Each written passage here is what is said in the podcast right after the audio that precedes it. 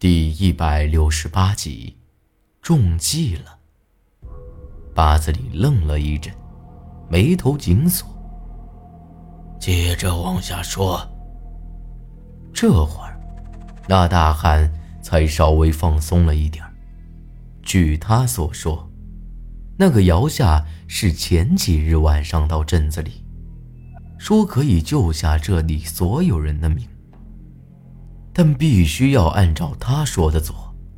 后来，那女人就找到他们几个做这事儿，他们压根儿就不晓得啥子送鬼郎，也不晓得这是在做什么。这些人的死，他们也没亲眼见过。他们要做的，只是每天扎这种纸棺材。到了午夜，那女人会来告诉他们。去哪儿接人？别的啥都不晓得。镇子里的女人是你们送出去的？八子里听完又说道：“他压根不是在问，而是已经肯定了。”那大汉面露难色的点了点头。那女人说：“只要按照她说的去做，就不会死人。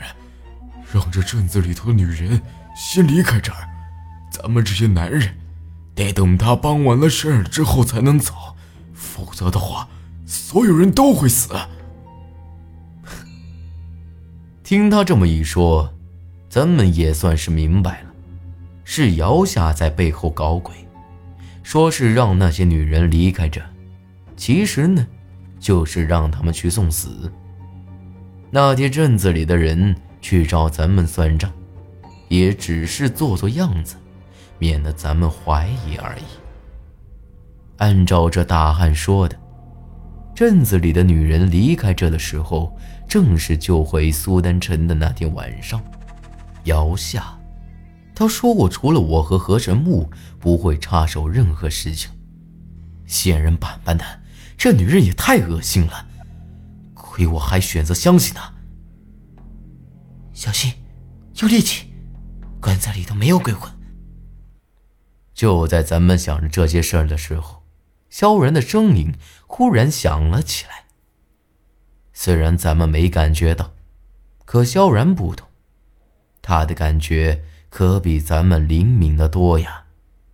就在这时，刚才还跪在地上的大汉，忽然露出了一抹诡异的笑来，慢慢的站起身子，两只眼睛。也变了，完全看不到眼白，黑乎乎的，像是两个黑洞洞一样。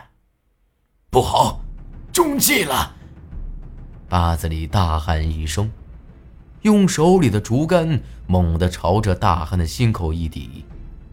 这大汉几个踉跄，一连朝后退了好几步，不过，却并没有什么大碍。而这会儿。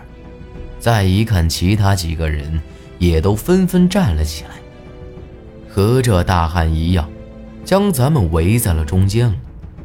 此时，我也明显感觉到这周围的气氛不对劲儿了，四周遍布了凶戾之气。仙人板板的，这几个家伙是趁着咱们分神的功夫对咱们下手。小家阵法。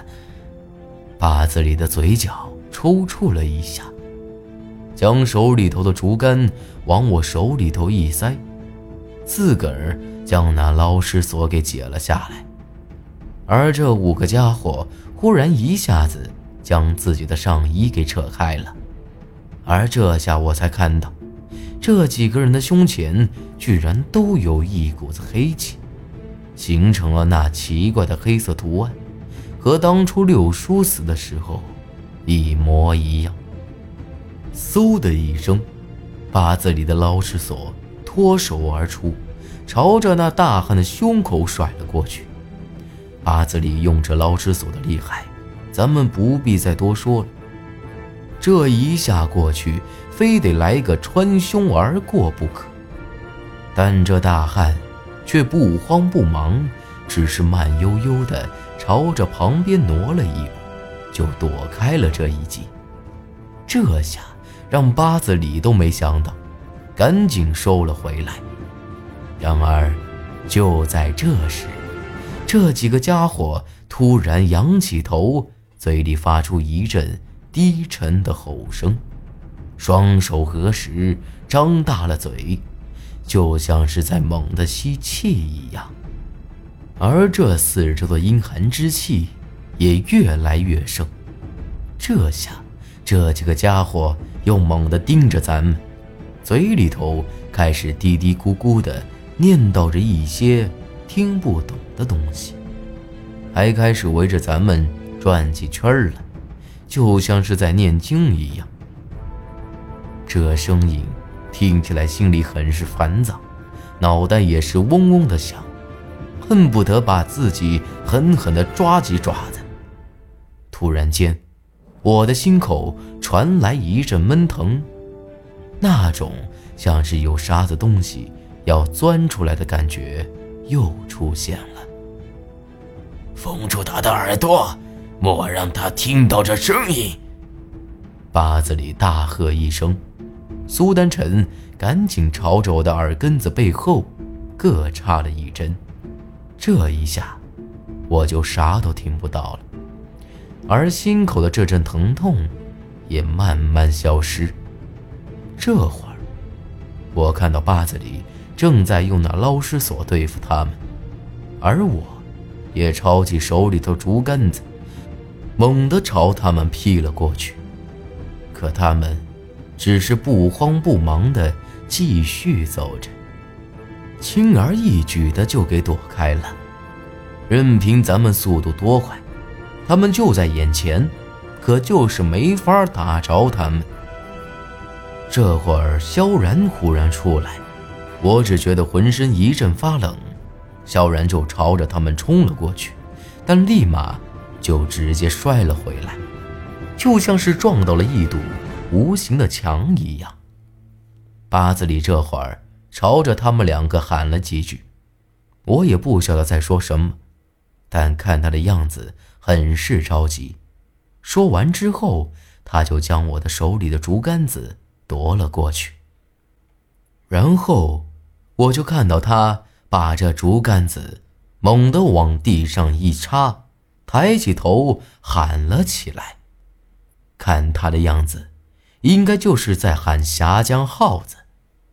只不过这会儿，苏丹臣也蹲下身子，将耳朵死死地捂了起来，看样子十分痛苦。就在这时，那几个人转圈的速度明显快了不少，加上又是大半夜的，火也快熄了，只能看到几个黑影子在围着咱们打转。忽然间。八子里突然就半跪在了地上，嘴里都流出了血来，脸色发白。这下我也顾不了这些了，直接扯掉了耳朵后头的两根针，过去一把扶住八子里，一扯掉针，脑袋又开始嗡嗡作响。这些家伙的声音比先前更加让我心里发毛了。你咋样？我强忍着问道。八子里冷笑一声，抹了一把嘴角的血，眼睛里再次冒出那种凌厉劲儿来。死不了，滚开！说完，八子里就一把把我给推开了，猛地站起身，朝着这竹竿子上头喷了一口血。魁府开头，八少出，秀言自白，八阵图，寒八阵，水八阵，生罗阵，死罗阵，陆逊来破阵，来破的死罗阵。这回八字里唱的，和之前那回我听到的。完全不一样，声音很是低沉，每唱一句就会将那竹竿子往地上一杵，嘴里却会流出血来。不过这种气势却极其强大，居然能让我的心里平静下来，那毛毛躁躁的感觉也没有了。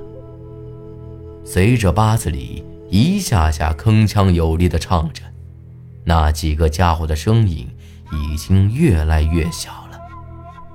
不过我也看得明白，八子里这会儿也是极其痛苦。